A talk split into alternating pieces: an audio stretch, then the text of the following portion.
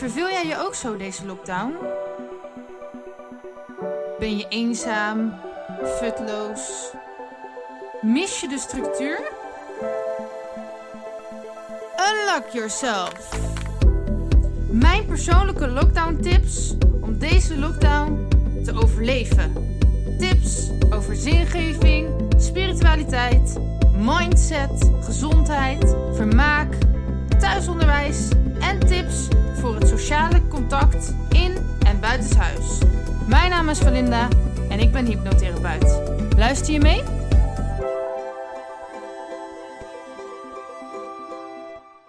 Lockdown tip 34. Evalueer elke avond je dag. Dus uh, dat kan bijvoorbeeld als je niet alleen woont met je partner of met je hele gezin. Dus bespreek met elkaar hoe ging het eigenlijk vandaag? Wat hebben jullie allemaal gedaan? Wat was er leuk? Wat was er minder leuk? Uh, waar kan je van leren? Wat wil je nog veranderen?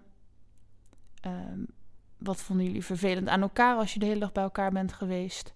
En hoe kan je dat nou nog met elkaar gaan veranderen? Wat vonden jullie leuk met elkaar? Want we zitten dus allemaal, of tenminste veel mensen zitten de hele dag op elkaars lip. En daar wordt de sfeer niet altijd beter van.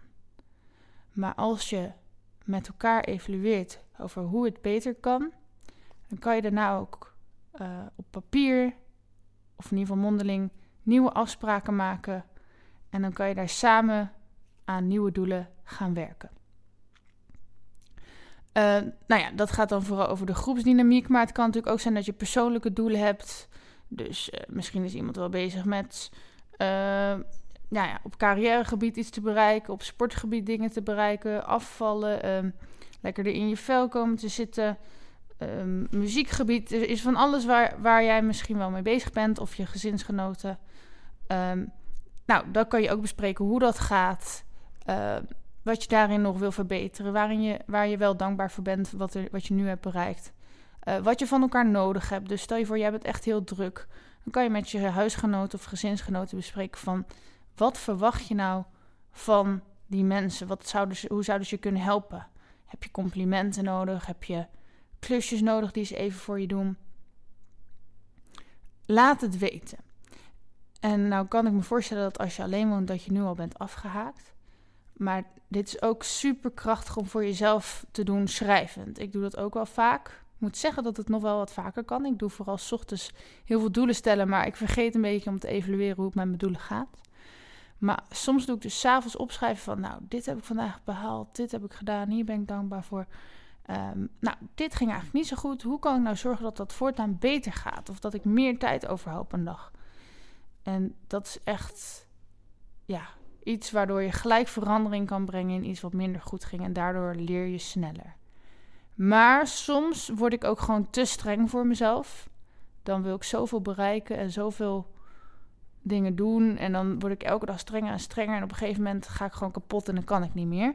Dus soms mag je gewoon ook heel lief zijn voor jezelf. Vooral dankbaar zijn voor wat er wel is. Um, en geduld hebben met jezelf. En vooral in plaats van streven naar meer, meer, meer. Echt voelen van ik ben blij met hoe het nu is. En ik ben vooral blij dat ik het kan behouden zoals het nu is. Want ja, we denken altijd dat we meer willen en daardoor zien we niet meer wat we nu al hebben. En het is altijd makkelijker om dingen kapot te maken doordat je alleen maar meer en meer en meer wil. Um, dan om dingen langzaam te laten groeien en ontstaan. Dus evalueer met elkaar.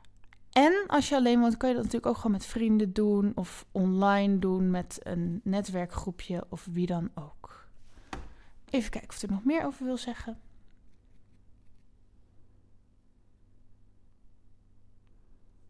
Nou ja, mocht je met mij willen evalueren over hoe het nu met je gaat en hoe je je staat van zijn zou kunnen verbeteren, dan kan je me altijd even mailen.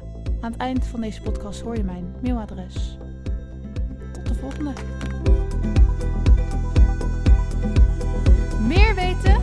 Ga naar walinda.nl of volg mij op Facebook en Instagram. Doei!